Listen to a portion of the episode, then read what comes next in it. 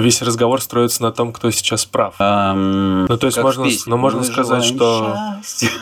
Человек зачастую вообще ничего не хочет, даже слышать о страдании. Ты не умеешь страдать. То есть я постараюсь объяснить. Что главное? Я счастья хочу. Это я не знаю. Кто это кто же будет против счастья?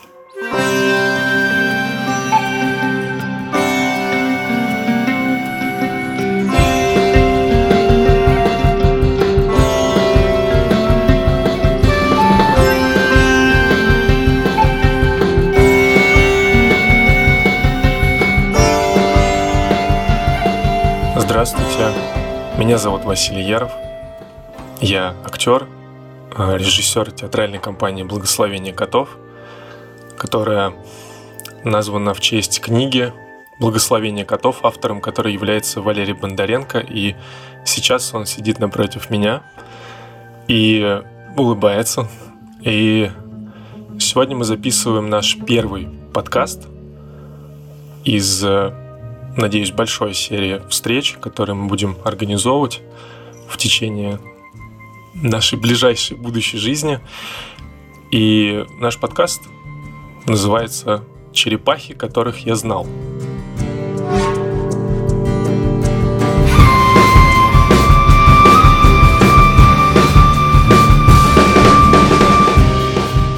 А тема сегодняшнего разговора звучит Валерий Вениаминович. А, добрый день, а, друзья. Ну, а вот так все и называется разговор. Разговор.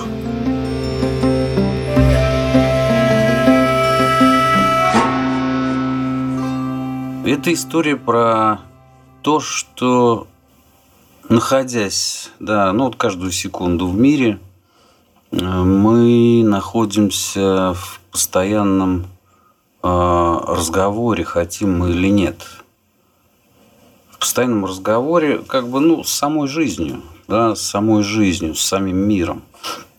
Потому что каждый нас поступок, реплика, каждое сновидение – часть этого разговора, встреча с кем-то. Да, вот мы сейчас здесь с Васей сидим, это тоже какая-то реплика в этом разговоре. То есть э, в этом смысле у нас всегда есть выбор. Да? То есть мы можем воспринимать все окружающее как просто факты – да, а можем как метафоры. Ну вот э, кончился сахар, например, да, э, народ в Самаре это воспринимает как некую продуктовую, ну, заминку, да. Мгм. А на уровне метафоры это означает, что что-то сладкое кончилось. Может быть, сладость жизни. На уровне разговора. На уровне разговора, да. И в этом смысле, конечно, это одна из самых важных тем вообще вот, в истории человечества. И, возможно, здесь э, среди наших слушателей есть люди, которые слышали мои лекции вот на а, Ютубе, там, мастерской Валерий Бондаренко. Я часто цитирую Александра Моисеевича Пятигорского, философа, которого я очень люблю. Это одна из тех черепах, которые мне очень по душе. А, И э, он говорил вот так, разговор должен продолжаться.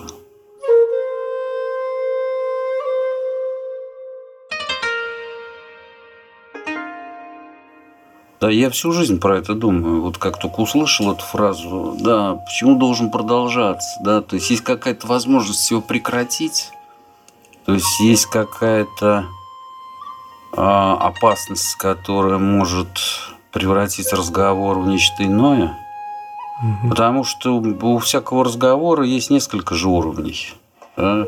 Есть уровень, ну вот мы сейчас разговариваем, Мгм, да, самый простой. Но э, да, мы можем зажимать большой разговор. То есть, да, я предполагал, предлагал поговорить и о малом разговоре, и о большом. То есть, малый разговор – это просто разговор. Это вот встретились люди в кафе или возле подъезда, или пришли в гости друг с другом и разговаривают. Но пока они разговаривают, с ними ведь все время кто-то и сквозь них тоже разговаривает. Да? Или они с кем-то разговаривают. они с кем-то разговаривают. И, собственно, то, что, кстати, Пятигорский называл главное. да, главное. Мне очень нравится, да, потому что это когда у китайцев. Мы не можем определить, что это за главное, но мы за этим главным пришли в жизнь. То есть я вот нас сейчас трое здесь в этой комнате. Я думаю, каждый из нас пришел за своим главным. Да, вот. с нами здесь еще Алексей Рыбкин, звукорежиссер, который, да. который нас записывает. Да. И... и когда этого главного как бы нет, его мало, или оно скрывается где-то в тумане, вот, мы все испытываем беспокойство. То есть это что-то самое, самое важное, предельно важное. Да, предельно. А находящийся во многом за гранью осознавания. То есть можно вот. сказать, что каждый наш разговор, он касается главного. Да, он обращен к главному. Причем главному в двух смыслах этого слова. Главному то, что я сам считаю главным mm-hmm. в своей жизни, и главному, о котором я вообще могу не знать. Mm-hmm. Вот. Но благодаря этому главному существует э, все, что существует. Да? То есть э, здесь есть разные традиции в истории мысли, в истории человечества. Определять это главное. Но мне кажется, слово это достаточно. Вот. Не, не надо уточнять. Но если, но если приземлить все-таки, то получается то, что если у нас есть достаточно времени, если мы говорим да, просто про разговор двух людей, у нас есть достаточно времени, то в любом случае наш разговор заведет нас в какую-то сферу главного, сферу там, особенно если у нас еще будет что-то, что выпить, да. Ну он ну, может, как, да, да. Он может, как сказать, может и не чаще не заводит, потому что тут ведь вопрос в том, чтобы а, мы сталкиваемся уже с искусствами историй, искусствами повествований, реплик, диалогов и так далее. Потому что мы знаем, что лучший диалог – это когда главный присутствует, при этом люди говорят о чем-то постороннем. Но... Ну, Чехов такие диалоги умел писать, да, и Хемингуэй умел писать такие диалоги. То есть мы чаще всего как, как бы игнорируем главное. Угу. Но если взять любой, вот там парень встретил девушку. Вот был такой фильм у Лео Каракса. И вот он ее встретил. Да. Что главное в этот момент? В этот момент, например, главное, кафе открыто или нет. А если не закрыто, то куда пойти? А если пойти некуда, то как быть? Да, есть ли деньги, чтобы угостить девушку? Вот, у девушки есть ли желание? Да, и так далее. Но за этим скрывается другое главное. Да? Ну, например, сразу там несколько этапов перескочить, если любят ли они друг друга, хотят ли любить, да, есть ли у них желание любви. Ну, это, ну, кстати, один из самых главных вопросов, который глав, интересует глав, еще и тех, кто да, наблюдает да, за ними да, в этот да, момент. Да, да. Но за этим главным, да, есть по-настоящему главное. Потому что вот когда они будут любить друг друга или не будут любить друг друга, в данном случае это и важно, и не важно. Вот как это не парадоксально и не прискорбно, вот, потому что э, они каким-то образом своей вот этой житейской историей, своей какой-то нацеленностью друг на друга и будучи целью. Потому что, да, и Амур на картинках, и Бог и Род целятся в нас, mm-hmm. целятся, да. С богом Аполлоном все еще сложнее. Он просто в небо стреляет. Вот. Он в небо нашего воображения стреляет. И мы поражены его стрелами просто как бы изнутри. Изнутри. Да? Там, где мы становимся, ну, я не знаю, вот, одаренными воображением или наказанными воображением. Может быть и так, и так, и может быть одновременно. Вот. И вот за всем за этим они могут вообще не подозревать, потому что никто же не знает, где главное заканчивается. Вот. А они еще участвуют, а, пока еще, представим себе простую пару, они ни о чем не задумываются, но они таки участвуют в этом главном, да. В самом существовании человека, любви, эрса и так далее – и дальше может наступить какой-то момент, когда они вступят в разговор. То есть они участвуют в разговоре не на уровне субъектов пока. Нет, в разговоре с друг с другом на уровне субъектов, да. Вот. Маша, почему ты мне не приготовил завтрак? Это, конечно, претензия такая. Вот. Э, вполне себе, так сказать, осмысленная. Вот. Или, Маша, почему ты меня не любишь? Вот. Но э, вдруг в какой-то момент он или она, или оба, они могут вдруг а, понять, что в некотором смысле все их разговоры бессмысленны, mm-hmm. пока они не учитывают главное. А вот знаете, я подумал сразу, что так бывает почему-то, что люди понимают главное или начинают говорить о главном, и сам разговор появляется после развода, после расставания. Да, да, да. Это почему, почему так? Да кто его знает? Я сам часто думал, почему. Вот. Э, почти все какие-то, да, и истории философии, и истории религии говорят нам, что одно из главных, как бы сказать, наш главный сосед в этом мире страдания. Да. А другой сосед счастья. А первый сосед, он все время рядом. Второй, он очень часто любит куда-то убегать или уезжать. А вот. Поэтому мы все время ищем а, второго соседа. Угу. Ну, так как его нет рядом, да, а отсутствующее всегда более соблазняет, чем присутствующее. И вот отсутствующее счастье, оно всегда где-то. Иногда нам удается каким-то образом заполучить его в гости, а вот второй сосед страдания, мы от него, как правило, прячемся. Но прячемся неумело, он нас быстро находит, потому что мы не умеем спрятаться, но оно всегда рядом. Да. Мы всегда рядом. То есть, вот мы сейчас разговариваем с тобой в, в, в определенном состоянии да, мира, где ну, вряд ли кто будет спорить, страдания во много раз больше, чем счастье. Счастье опять где-то в отпуске, оно где-то гуляет вот в неизвестной стране. Оно не ограничено тремя измерениями и четырьмя, оно где-то. Да, оно где-то. Иногда оно нас посещает. Да. Но вообще наш главный сосед, конечно, страдание. И каким-то образом вот это страдание, оно связано и с работой человеческой души и человеческого интеллекта да, человеческого mm-hmm. интеллекта. А, есть потрясающая история, она однажды меня, так сказать, поразила. Просто это же надо Корней Чуковский молодой, блистательный критик и один из э, идеологов Серебряного века, анализировал сборник стихов Георгия Иванова.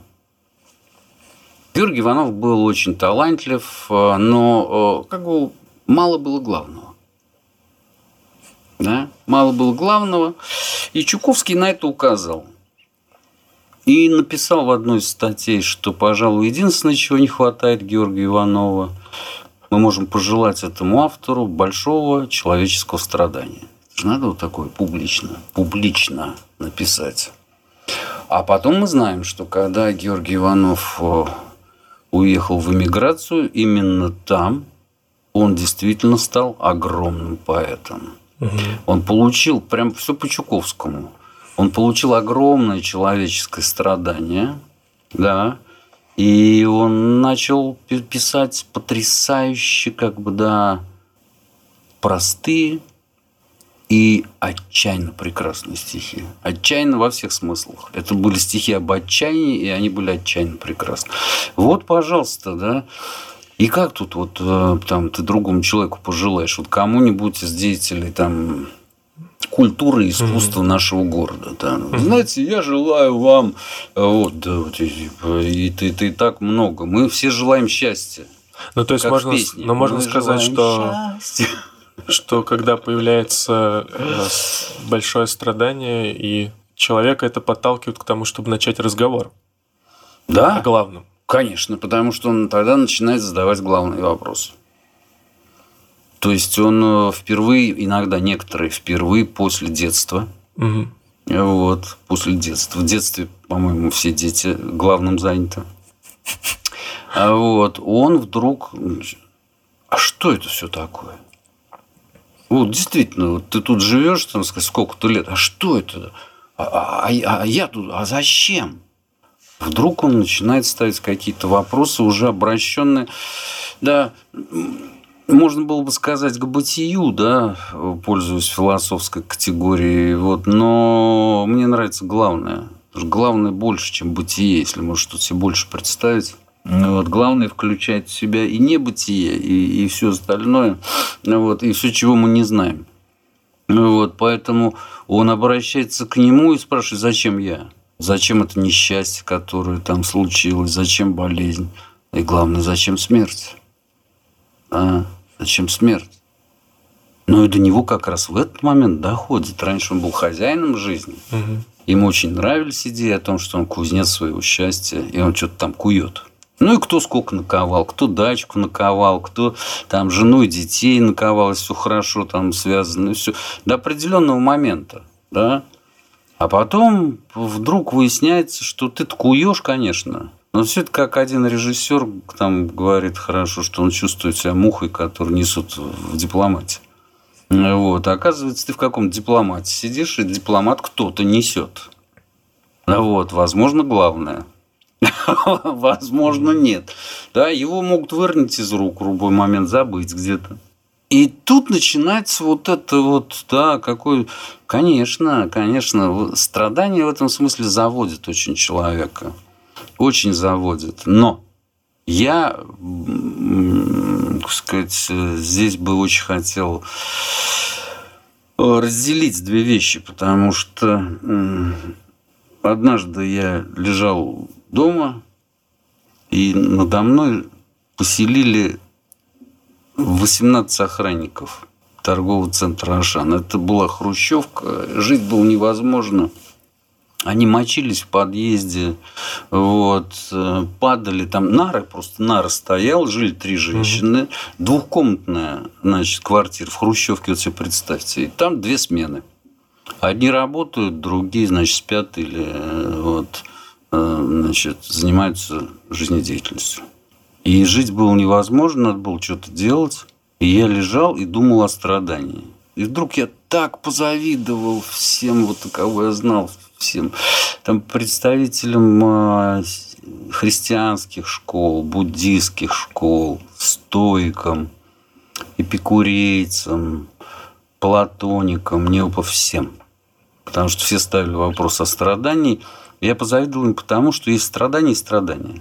Mm-hmm. То есть, если у тебя нет метода, нет, а, ты не умеешь страдать, это искусство, mm-hmm. то тогда дело плохо.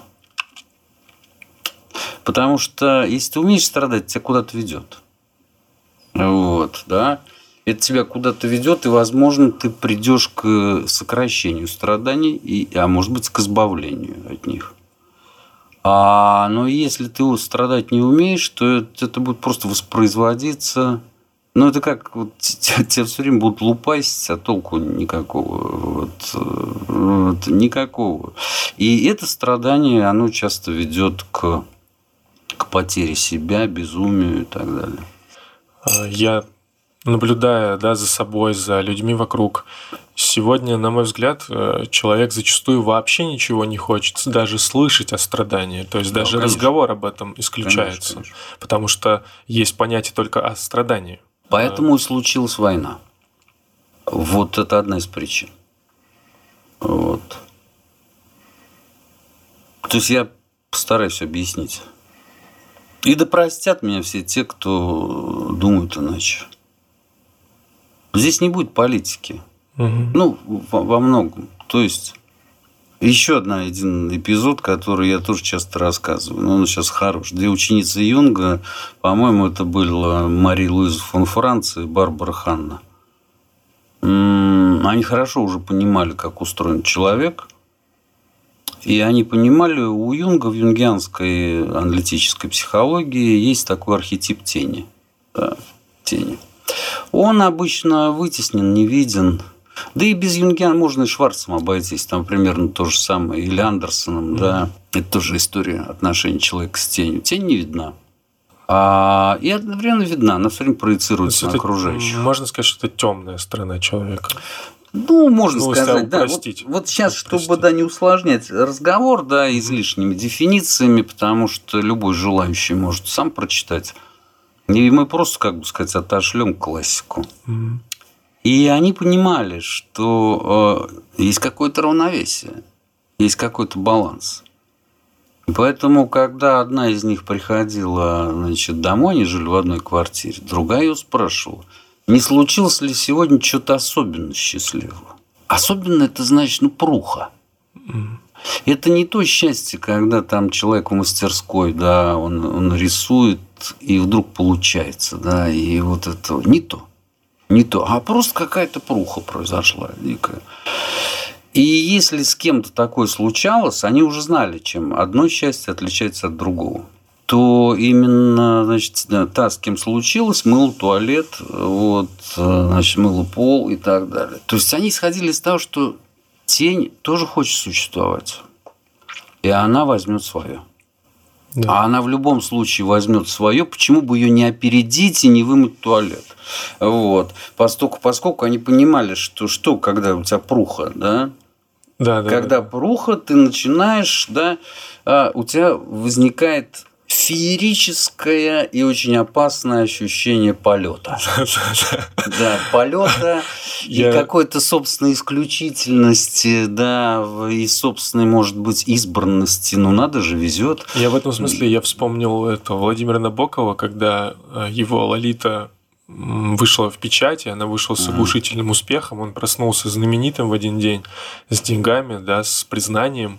И когда, ну, когда он получил это известие, то, что, ну, вот Лолита, все, это мировой бестселлер. Вот прям без пяти минут.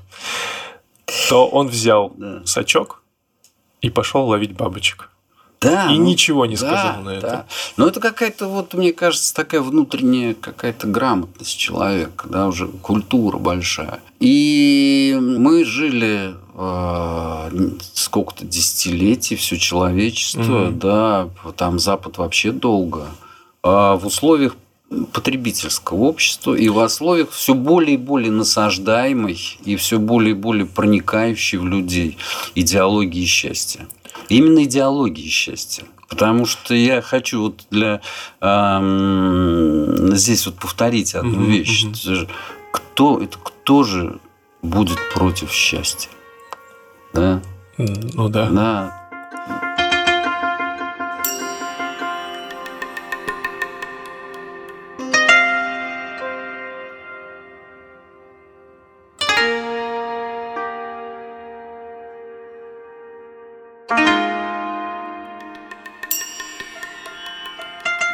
Говорят, один из учеников Будды спросил э, Буддушу Кимони, да, что хотят все люди?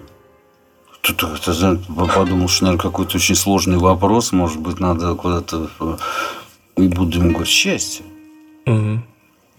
Все хотят счастья. Вопрос не в этом. Вопрос это, это когда перегретый рынок, перенагретый. И действительно счастьем начали торговать. Вот. Вселенную начали использовать как э, Санта-Клауса. Не задумываясь над тем, что у Вселенной есть какие-то другие, другое, может быть, предназначение. И понятно было, что, безусловно, вот эта да, идея такого понятного, такого естественного да, для всех нас, вот этого счастья, но счастья обязательного, и счастья на продажу, и только счастье, да, и миллионы бестселлеров о том, как стать счастливым. Шаг первый, шаг второй, шаг третий. Как будто это не тот сосед, который в любой момент может уехать из города, а тот, кто как бы прикован к инвалидному креслу и никуда не может деться. И случилась компенсация. Вот, да. вы, вот вы сказали, Да. э, я тоже подумал сейчас об этом. Ну, во-первых, вы сказали слово «война». Да. Вот, война, я понимаю, что мы имеем в виду в смысле война как состояние мира. Да, потому Да. что здесь Да. в эфире мы можем сказать э, только военная спецоперация, да, ну, если мы Спе- имеем в виду... Спецоперация Да, это да. часть. Да, да, но мы Это говорим именно о войне как о состоянии Да, мира это сейчас. часть этой да. войны. Война больше. Вот, и вы сказали про компенсацию. Компенсация, Я конечно. вспомнил, Конечно, эта мы- идея возникла после Второй мировой войны. То, что люди должны получить компенсацию за Да, страдания, да, которые они пережили. да, и, собственно говоря, оттуда Да. возникла история Да. с культурой Они, они, они получили компенсацию, то есть все мы получили компенсацию, а теперь получаем другую компенсацию. Вот. Мгм. Мы получаем другую компенсацию. То есть все свалилось на, как бы на один борт. Вот. На один борт лодка перевернулась. Ни- никто не хотел чистить унитаз. И э, это должно было. Я, кстати, много лет читал лекции и все время говорил, что это очень опасная тенденция. Это крайне опасная. Вот это вот упоение счастьем. И потому что за галантным веком с его прекрасными любовными утехами и романами. И Толеран говорил, что кто не жил в галантном веке, вообще не жил. Ну, кто раньше родился или позже родится. Но галантный век аккуратно заканчивается французской революцией, э, гильотиной, вот, а, площадью согласия. Знаешь историю про площадь согласия? Нет. Ту. Площадь Согласия – это замечательная вещь. Это а, родилась Площадь Согласия в тот момент, когда знаменитая площадь в Париже, когда казнили Людовика XVI. Людовик XVI произнес эту поразительную речь, кстати говоря, а, сказав, что э, его кровь, ну, я своими словами, да, а она должна послужить будущему Франции. А Людовик XVI казнили, палач поднял голову, и толпа была довольна, и появилась площадь согласия. Согласие на жертву. Это очень поразительно, да? Согласие вот на эту жертву. Согласие на, в общем, преступление. Вот, потому что... Это во времена просвещенной Франции. уже. Да, да, да. Вот так возникло согласие. Вот у нас такие представления о согласии, да. И с другой стороны, это да, согласие возникает, э, да, вокруг жертвы. Вот, так или иначе. Но кем-то надо пожертвовать. Вот. Кем-то надо пожертвовать. И вот галантный век заканчивается, он обрушивается да, во французскую революцию. И там, э, если мы себе представляем, что военное положение, в котором мы находимся уже давно, да, потому что э, вообще все признаки-то были, когда началась пандемия. Люди начали спорить, это замена Третьей мировой войны или нет. Да, Помнишь, да, да? да, все да. говорили, все огромное количество. Вот говорили, а вот ну, там у этих поколений не было своей Третьей мировой войны. Вот она. Вот она. И они не ошибались, только они ошибались в том, что это была первая серия Это или пролог. да. Это пролог. Но атмосфера уже была. Да, как человек, который любит кинематограф, я знаю, что если на экране появляются пустые города, вот, какие-то люди там, значит, которые орут на балконах, вот, патрули, да, и весь мир, весь мир, и причем весь мир ведь добровольно почти, за исключением э, значит, э, там групп людей, которые протестовали, согласился на введение чрезвычайного положения, лишение себя прав, введение QR-кодов, э, значит, вакци- принудительной вакцинации и так далее. То есть мир сказал, в принципе, мы готовы. Мы готовы. То есть, грубо говоря, я хотел бы, так как у нас да, мы о разговоре говорим, да, о разговоре. Что произошло? Произошло, что вторая сторона, тень, выпала из разговора. Никто не хотел про это говорить. Да. Более того, люди друг к другу как обращались? Они говорили, что ты меня грузишь? Что ты душнишь? Да, что ты душнишь, да, что ты, чё ты со своими проблемами, что ты все усложняешь. А, Из разговора начала выпадать вторая сторона. А она стала выпадать, вторая сторона, из э, социальных ритуалов. То есть, у нас даже, по-моему, есть службы, мне рассказывали, где могут похоронить человека так, что вообще никто ничего не заметит. А на Западе это обычное дело. Да. Это обычное дело. То есть э, мир, который занимается своими делами, вытеснил смерть. Ее отдали специальным службам похоронным. Да? И только те, кто в курсе, да, то, то, те, те, кто знают, они тихонечко приходят в какой-то офис, назовем это офисное помещение. Да, там происходит служба, группу возят, но это не вот эти вот, да, там, э, старую Европу вспомнить, вот, эти процессии похоронные, вот, которые часто, значит, э, встречаются с карнавальными шествиями. Вот это вытеснение. А вот что такое невытеснение? Mm-hmm. А это мы можем пример найти у Гомера, например. Да, у Гомера. В... Вот там погибают герои. Да. И боги их оплакивают. Погибает Гектор, погибает Патрокл. После того, как все рыдают, угу. начинают состязания.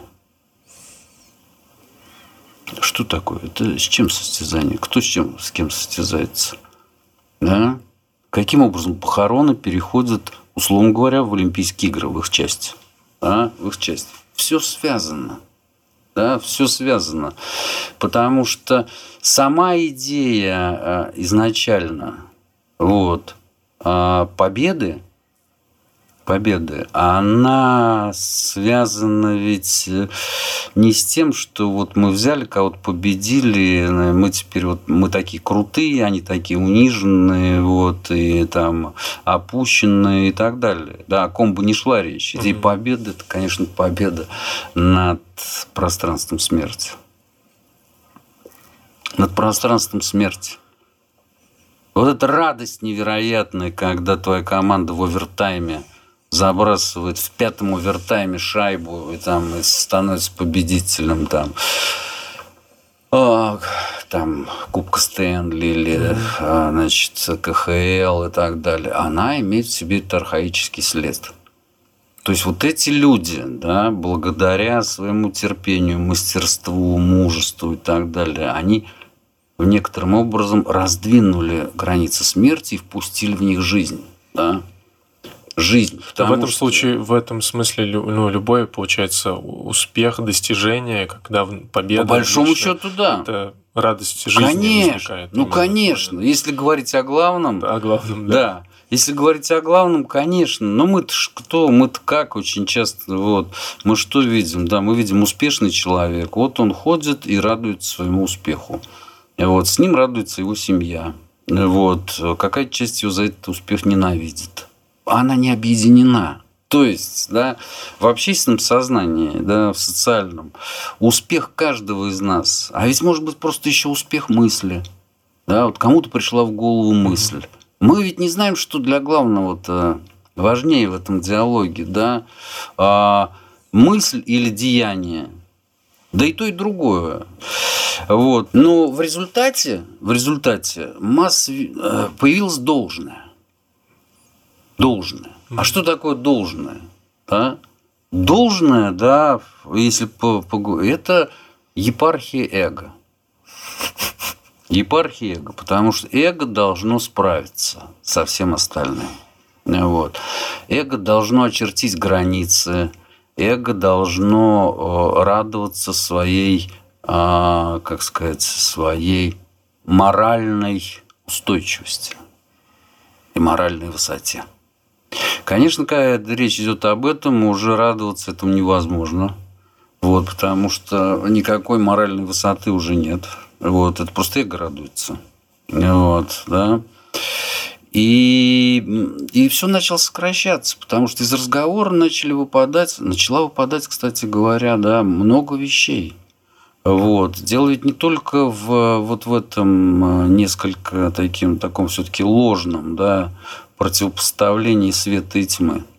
То есть почему оно ложное? Потому что оно даже в языке, оно акцентирует полярности, пропуская пространство. То есть, да, между светом и тьмой Ой, сколько там оттенков, переходов, да, есть светлая тьма, мы все знаем, бывают светлые ночи. Вот. Бывают даже ночи светлые, когда нет луны. Вот. Есть темные ночи, даже с луной. Вот. Вообще это какая-то другая категория. Я уж не говорю, сколько здесь переходов, рассветов, сумерек там и так далее. Это целый процесс. Он весь выпущен, да. Моя эго оставляет полярности. Да? Свет и тьма. Ты на чьей стороне? Я на стороне света. А все плохие люди на чьей стороне? Они на стороне тьмы. Да? Потому что таким образом происходит в некотором смысле ну, рождение эго, потому что расщепляется нечто целостное, где нет ни света, ни тьмы. Ведомство эго, то есть то, что эго контролирует, да, уходит, условно говоря, в кавычках, весь свет. Вот. А вся тьма, она туда, вот, в другое место. И поэтому э, странная ведь картина. Да? Вот сейчас высказываются там тысячи и сотни тысяч людей, да, может быть, миллионы во всех странах мира. Проследить за этим, да, является только это разговором или нет, вот в чем вопрос, да. А, они все высказываются. И мы можем заметить, что, конечно, каждый высказывается а, где-то предполагая, а иногда и впрямую это произнося, что он-то человек как раз хороший, он-то человек нравственный, он человек, который знаком с моралью. И как раз его оппоненты, безусловно, безусловно, вот, являются людьми противоположного толка. В этом смысле я подумал, пока вы говорили, что э, если привести пример э, во взаимоотношениях между мужчиной и женщиной, очень часто все весь разговор строится на том, кто сейчас прав. Да, конечно. А кто не прав? Или кто виноват, а кто да. не виноват? Очень да, многое заканчивается да, в разговоре именно да. здесь. И разговор заканчивается. Если убрать правоту, а что останется? Почему человеку так трудно убрать правоту?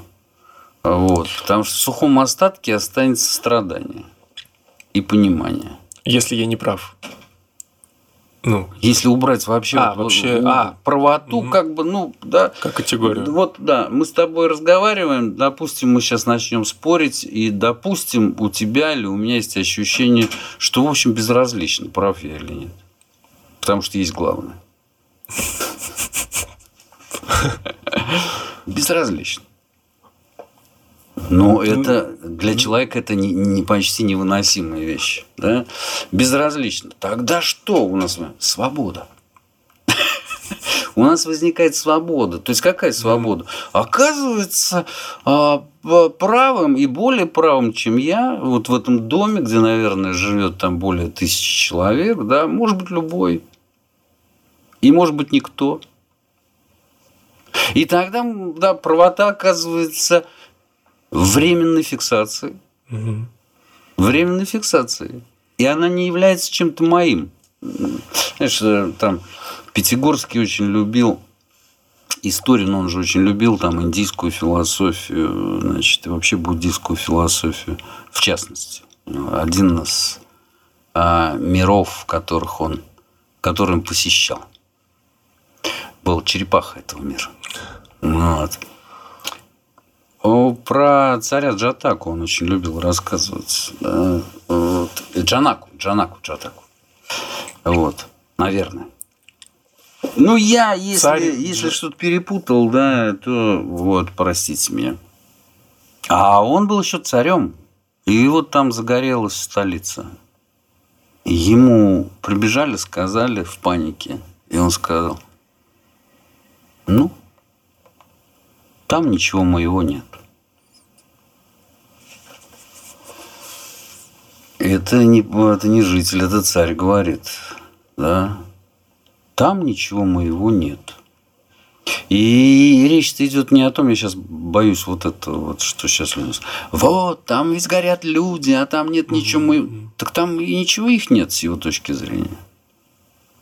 Угу, вот. Понимаю. Потому что с его точки зрения все это, да, все это, это то, чем человек управлять не может. Все это ему не принадлежит. Он в любой момент, да, когда умрет, это потеряет. Да? Он ее потеряет. А, в этом смысле. Но то, что не наше тело нам не принадлежит. Да, вот в этом, в этом, в этом, в этом, в этом смысле. И здесь вот, да, здесь, конечно, правота просто отсекается. Вот, потому что отсекаются все вопросы. Имущество, это спор за имущество, да, э, да, там, э, чей гараж, чей он больше, вот. Точно так же мы гаражами меряем и мораль и нравственность. Вот, там, например, значит, в моей, там, моральной правоте три с половиной гаража, а в твоей там один насос, который там пылится где-то в углу. А есть огромная, значит, мораль в 15 гаражей. Мы ее меряем каким-то расстоянием. Мы рассматриваем ее как благосостояние какое-то, да. Как имущество. Вот, имущество. Да, да. Мораль как имущество. Вот надо угу. статью какую написать. И многие люди, они копят мораль. То есть, как могли бы копить имущество. Они ее копят. Вот. И да, вот, а Мудре... Ну, а что мудрецы, нам, нам, мудрецы нам что говорили? Они нам всегда говорили очень простую вещь. Если только вы уберете все лишнее, то мораль будет вашим естественным состоянием. Более того, она, не, не, может быть, даже не мораль, да, я бы даже вот более старым способом, он более обширно воспользовался, таким как добродетель. Да, будет вашим естественным состоянием. Угу. Да. Более того, они говорили, что это естественное состояние, да, оно приносит человеку огромное наслаждение, несравнимое ни с наслаждением от кофе, от алкоголя, от секса и так далее. То есть они, вот сколько их было, все почти на этом настаивали. И они говорили, ну, ребята, просто, так сказать, у вас много гаражей еще. И вот у вас еще много гаражей, поэтому вот внутренних гаражей, там все заставлено у вас. Все заставлено, вы там поднакопили много. Вот. Много очень гаражей. А, и в чем опасность как бы таких а, да, ну, столкновение ли это между родственниками или это боевые столкновения? А тем, что гаражей становится больше.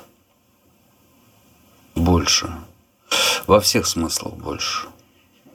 И в смысле ожесточения, потому что оно тоже копится. Mm-hmm. Да?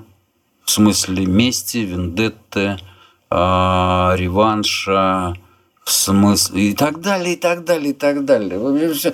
И безусловно, безусловно, если бы я не накопил такое количество правоты, которое мне надо просто вот выплеснуть в лицо своей любимой, конечно, мы бы жили с несчастливо. Потому что я стал слишком прав. А любовь не бывает права.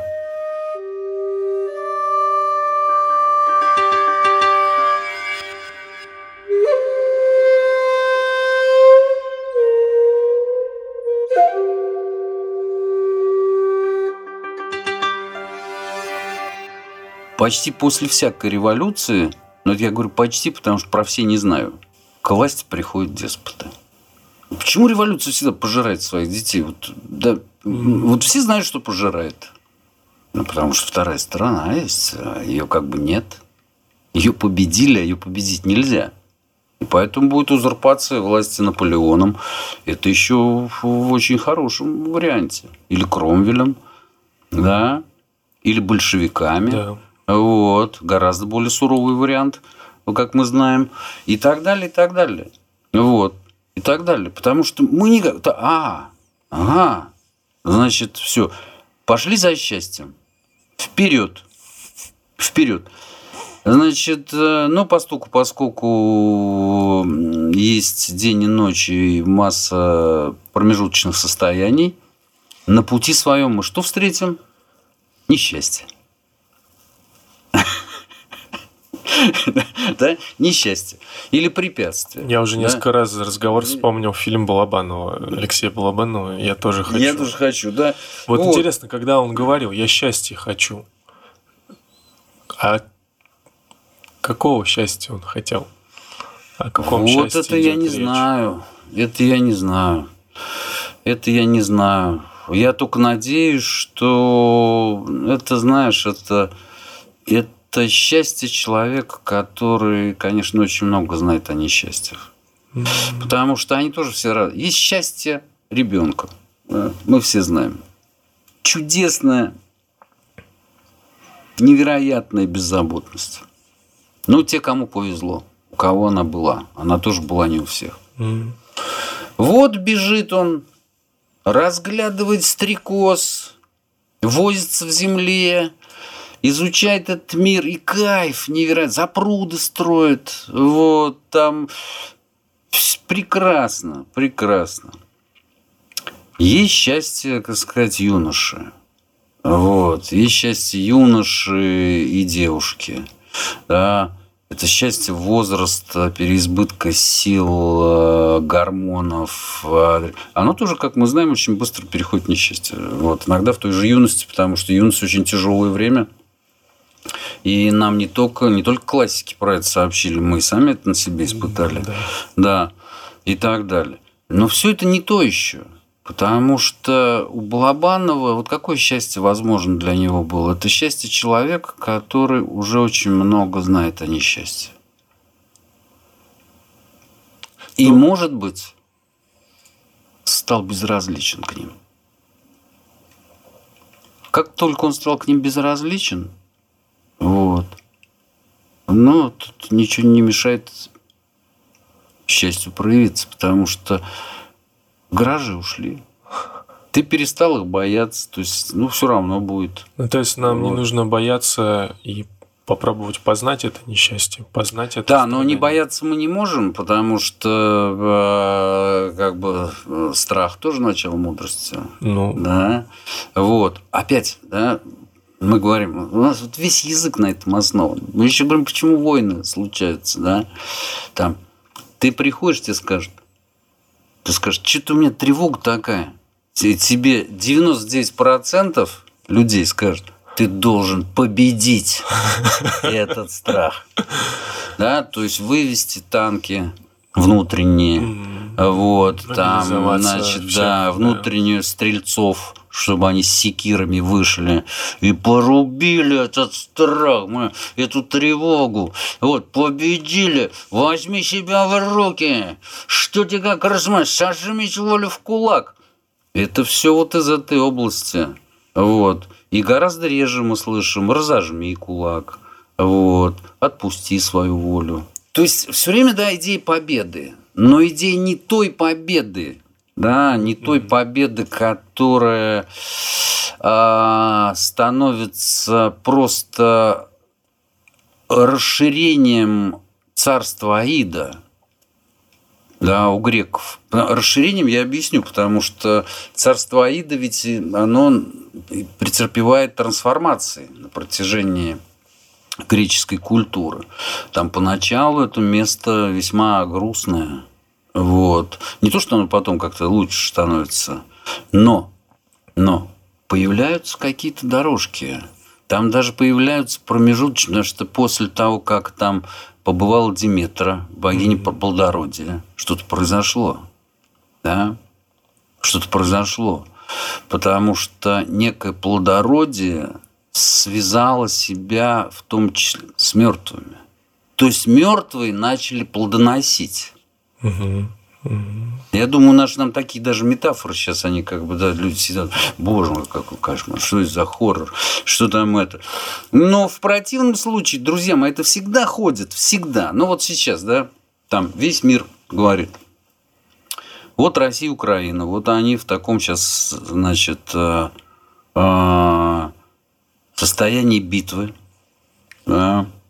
Что будет с урожаем? что будет с продуктами, что будет с ценами и так далее. если читать это как метафору да, димитрианского толка, то мы увидим, что проблема с плодородием. С плодородием, даже, я, даже не хочется сейчас это уточнять, наверное, в каком-то таком, во всех смыслах, в максимально всеобъемлющем. А раз проблема с плодородием, то что? То, знать, то значит, э, это некая объективация – того, что чуть ранее существовал как образ. То есть мы уже были истощены. Мгм. У нас уже были проблемы с плодородием.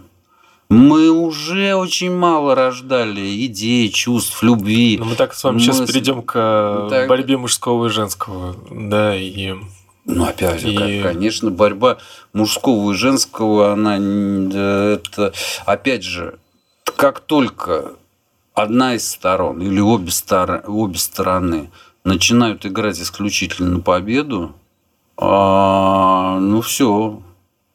Вот. Либо одна из сторон побеждает, либо а, любовь заканчивается, Кстати, я- начинается война. много же было, да, разговоров действительно, и, и мы с вами об этом говорили, и я об этом думал, и это заметно, что мужское начало в нашем, в нашем мире, в современном, оно испытывает, как это сказать, ну, дефицит его есть, да, оно проигрывает. И когда все это началось, то я подумал, что это какой-то вот действительно ответ от бессознательного, в том смысле, что мужское, которое было подавлено, которое было отменено в некотором смысле, оно вдруг вот проявилось вот так. Ну, это, Через, и э, это через тоже- Ареса. И Да, да, через да, и это тоже. И это тоже. Э, Безусловно. Безусловно, каждый раз, когда мы пытаемся, сказать, э, отрубить одну из сторон палки или ветки, Мгм. мы попадаем в эту ситуацию. Во-первых, со стороны, как бы мы эту ветку Мы не ломали, все равно, всё равно будет две. Но мы хотим одну. Да? Мы хотим одну. Ну вот, вот в итоге мы все время, да, все время лод Титаник все время в том же состоянии, да, вот э, в прежнем, он все время во что-то врезается. Мгм. Да, ну как, ну да, мы никак не можем со своей вот этой одержимостью и маниакальностью, мы люди, справиться с маниакальностью одной стороны палки. Иначе все, все разрешилось бы давно. Конечно. Вот. Все бы давно разрешилось. А так, ну, все то же самое. Недавно услышал фразу, чтобы вот как-то подытожить эту, вот не знаю даже как глобально эту тему, а, что ад – это то же самое, что и рай, только там плохо. Да. Да, да, да. А у Борхеса было... Он цитирует кого-то из христианских мыслителей, и, и- и в его розе Парацельса Парацельс говорит, что ну, первородный грех не дает нам увидеть, что мы в раю. Да? Мгм. То есть есть какая-то ошибка зрения. Да, мое восприятие реальности Да. мешает мне самому. А это ошибка зрения. Так мы говорим же про ошибку зрения, да, про ошибку зрения и ошибку слова. Вот. Вообще мы, конечно, э, мы, мы вообще сделали очень много шагов к гибели. Мы, мы люди, мы просто заклинали, чтобы вот э, как бы что-то что-то отвратительное, омерзительное начало с нами случаться. И не отдавали себе в этом даже отчет. Да, потому что и в этом виновато, в общем, во многом, ну, не, как сказать, состояние культуры и состояние пренебрежения культурой.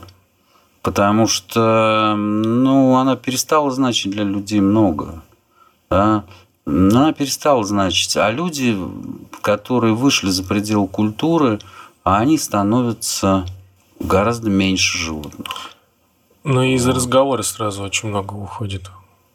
Там, То, конечно, да, они, они- да. разговор становится невозможным поддерживать, потому что э, про это нельзя. Э, а это уже выпало настолько, что мы не знаем о существовании Да. да, каких-то вещей. А это устарело, а, это, душно, и- и- а это, это, это, это устарело. а это неэтично. Все погребено под установками какими-то, да, прогрессисты, у них прогрессистые установки, консерваторы, у них консервативные установки, механизаторы, у них механические установки, вот, и все везде вот эти вот установки и, и вот эти вот идеологические моления, да, и эти пропагандистские камлания, потому что человек ведь думает, что пропаганда – это то, что значит, это всегда тоже у других. Да, да, да. Это всегда у других. Да. Вот Оно- у них пропаганда. у нас самих, да, а у да. нас нету. У нас вот. в разговоре, да, в Да, простом в между- разговоре. Да. Какой-нибудь немец сейчас скажет, в Германии нет пропаганды. Да ее не может не быть. Потому что в, в той культуре, в которой мы живем, вот, к сожалению, почти одна пропаганда. А твое описание мира в целом – это не часть пропаганды. Просто пропаганда может быть тихая, она может как образ жизни внедряться, как еще что-то. И она, конечно, в, в разной степени ведет к конструированию различных социальных реальностей. Но она есть всегда. Она есть всегда. Но здесь очень видно, потому что, ага, у вас вот тут пропагандистская машина, а у нас нет пропагандистской машины. Или у вас это злобная, отвратительная пропагандистская машина, а у нас добрая, у нас э, как кормящая мать. Вот, нас Цивилизованная, да. цивилизованная, какая-то милая пропаганда. И мы не можем, то есть, да, мы не можем даже на этом уровне в разговоре обсудить, а осталось ли что-нибудь кроме пропаганды в мире вообще? Да? Вот. Потому что я смотрю фильмы, например, Каннского фестиваля, в них 50% пропаганды. Вот. 50% всего остального. Не, не во всех фильмах, конечно. Вот. Еще случаются. Тебя. Ну, я вот сейчас думаю, что для меня самого ценно, вот после нашего разговора, я думаю, что нам надо уже сейчас приземляться постепенно, да, Значит, возвращ- возвращаться, да, что я бы сейчас думал, э, как о своем собственном мышлении. И если в моем разговоре пропаганда, да, и а что я себе не позволяю в разговоре, даже с близкими, да, а если у меня разговор с близкими, или это имитация Ой, это- разговора.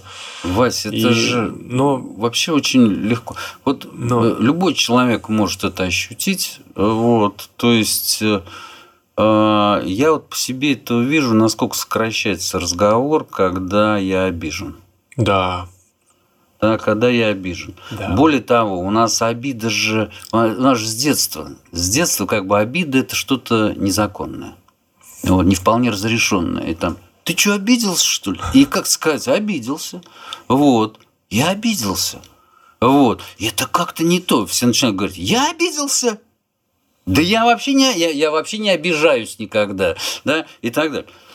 И вот когда я обижен, я понимаю, что разговор становится натянутым. Ну, с Но- тем, на кого я обиделся. и наоборот, обиды Да. как способ получить Да. желаемое. Да. Ну, И, и надо что-то с этой обидой делать. Я, честно говоря, могу сказать, что у меня есть даже некоторые, как бы сказать, эм, силовые способы решения.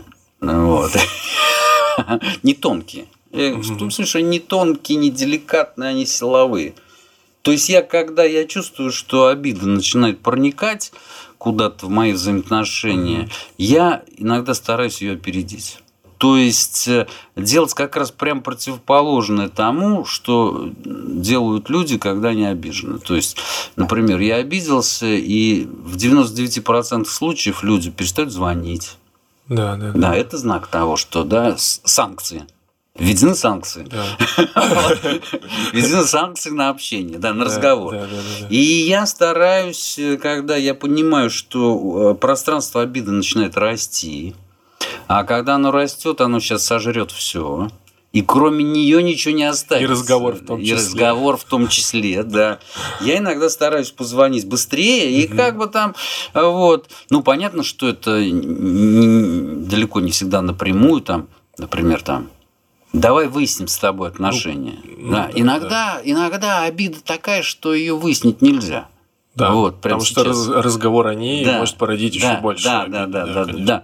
Ну, я начинаю о чем-то другом разговаривать, я смотрю, я слушаю, то есть я как сталкер бросаю камушки. Я бросаю камушки для того, чтобы проверить, плотность обиды сейчас какова, а иногда я чувствую, что плотность высокая, и я думаю, ну, ладно, сделаем паузу. Там, или дождемся момента какого-то, да, момента, потому что плотность высокая, я сейчас не могу это пробить, или я могу это пробить только через скандал. Мгм. Скандал это тоже художественная форма.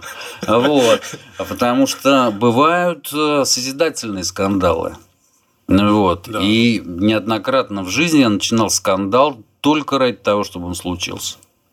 Вот. Чтобы мы проговорились, выговорились. Вот. Потом такое Чтоб... сладостное чувство удовлет... да, удовлетворения. Да, да, да. Чтобы да. меня назвали мудаком, а я что-то в ответ. Вот это все, чтобы оно.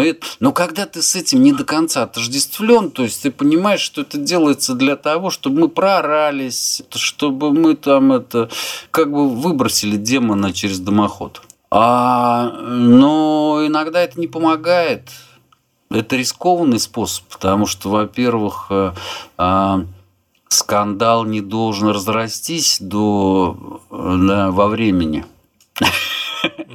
Во времени, да, он может начать занимать вдруг постепенно недели, месяцы, вот, а то и годы. Вот, поэтому любой человек может понять, как вдруг живость разговора да, его энергийность, его открытость, его, его способность принять все. А иногда, да, действительно, иногда достаточно же можно просто поговорить. даже не касаясь э, темы обиды, не касаясь, не пытаясь да. разобраться, а просто поговорить о чем-то другом. О чем-то другом, да, или... или даже о главном. Да, о главном, да, да. да или помолчать. Молчание да, же тоже, тоже часть разговора. Это э, мощнейшие, так сказать, э, выразительные средства в разговоре. И какая-то возникает благодарность в такой момент. А благодарность я тоже один из инструментов, ну, лично я на себе стал проверять, когда обида во мне начинает разрастаться.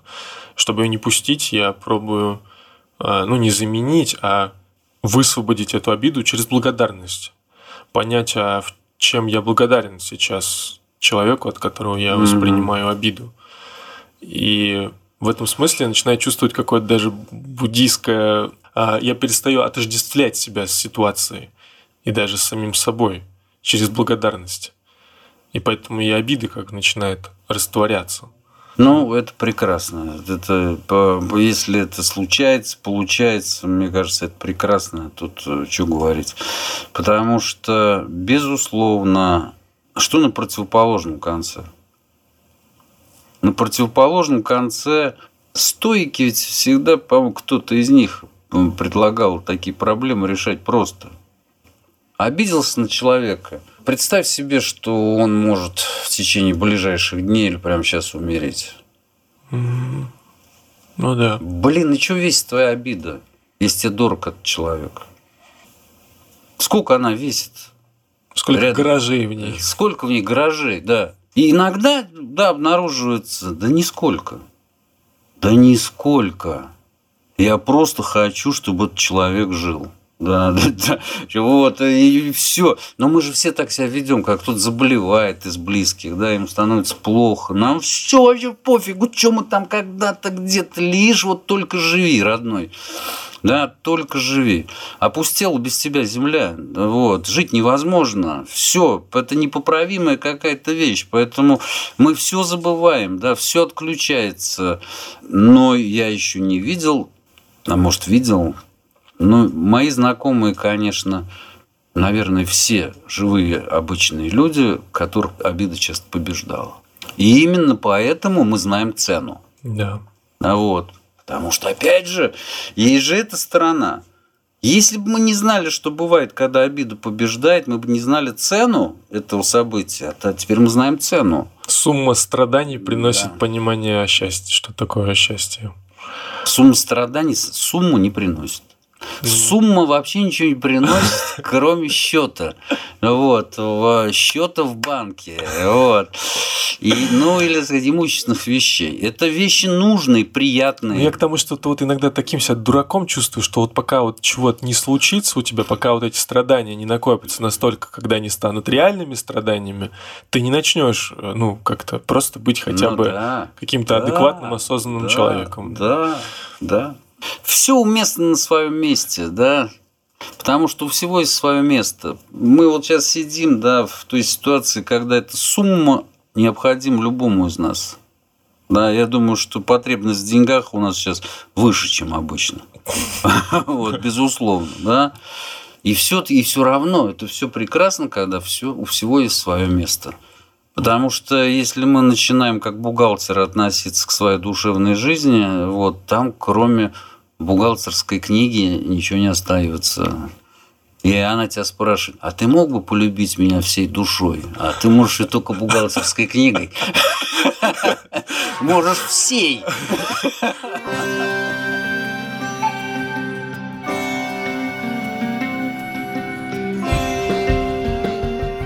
Валерий Вениаминович, давайте напоследок немножко о приятном.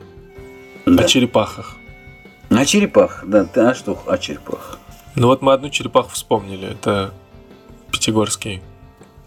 Нет, черепахи, вообще чем хороши черепахи? Черепахи ведь хороши тем, что, да, тот мир держался в том числе на черепахах, а они панцирем своим держали его. То есть для сотен тысяч миллионов людей они ходили по земле благодаря тому, что есть черепахи. Ну, это потрясающая же метафора. Вот так, если вдуматься. Ну, потрясающая совершенно. Атланты держат на своих плечах, да, д- другая метафора. Но они титаны. Им трудно, им тяжело, но они титаны. В них есть там Вы а- имеете в виду а- времена, э, правление Зевса. Когда Земля была плоской? Да. Да, да. Да, да, да. Когда Земля была плоская. Ну, я на плоской живу. Я знаю, что она круглая. Но живу Ну, я на плоской. Я вот, я вот тоже в последнее время задумался, мне захотелось переехать на плоскую землю. Я живу на как-то плоской, да. а там черепахи. Там черепахи. Вот. Это во-первых. Во-вторых, потрясающая какая-то гармония. Нам природа ее да, часто демонстрирует. То есть эту красоту, когда нечто нежное находится внутри чего-то очень мощного, способного вынести Мгм. всю землю На и своем. миллионы людей, и меня тоже. Потому что меня тоже несет какая-то черепаха.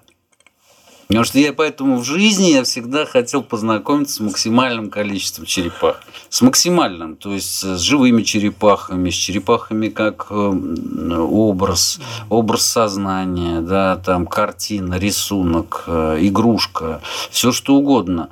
Вообще образ черепахи, ну, это фундаментальный. Потом никогда не надо забывать, что Ахилл никогда не догонит черепаху. А, кстати, Вот. почему он ее не догонит? Ему нужно проделать все время какой-то путь до черепахи, но в это время черепаха будет проходить какую-то еще часть пути. И Ахилл всегда будет отставать в каком-то смысле, потому что он может добежать только до черепахи фиксированной, то, что зафиксировано да, в пространстве. А та черепаха, которая ползет, она опять уползет. Вот он уже здесь, и он никогда ее не догонит да, в каком-то смысле. Но здесь есть, как бы сказать, не вот это, да, как бы хитрость Зенонова, а здесь есть э, какая-то, да, высокая мудрость. Э, Герой, величайший герой, которого богиня за пяточку держала.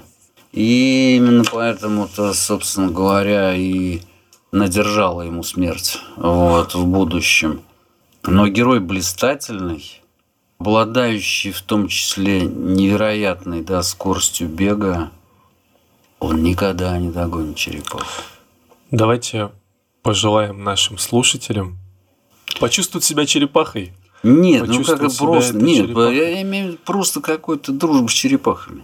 Ну или хотя бы, да, начать Да, с дружбы с черепахой. Дружбы, но это должно повести же. понимаете? Тут же все вместе, потому что это тебе повезло, если появились черепахи, которых ты знаешь.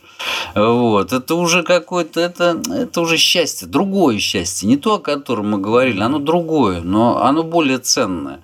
Поэтому поначалу можно просто сосредоточиться вот, на важности черепах Да. в неком мировом процессе. Мне кажется, это очень важно. Очень. Я думаю, больше нам пока желать нечего. Может быть, пожелать еще и хорошего дня завтра. Завтра. С вами были Василий Яров и Валерий Бондаренко.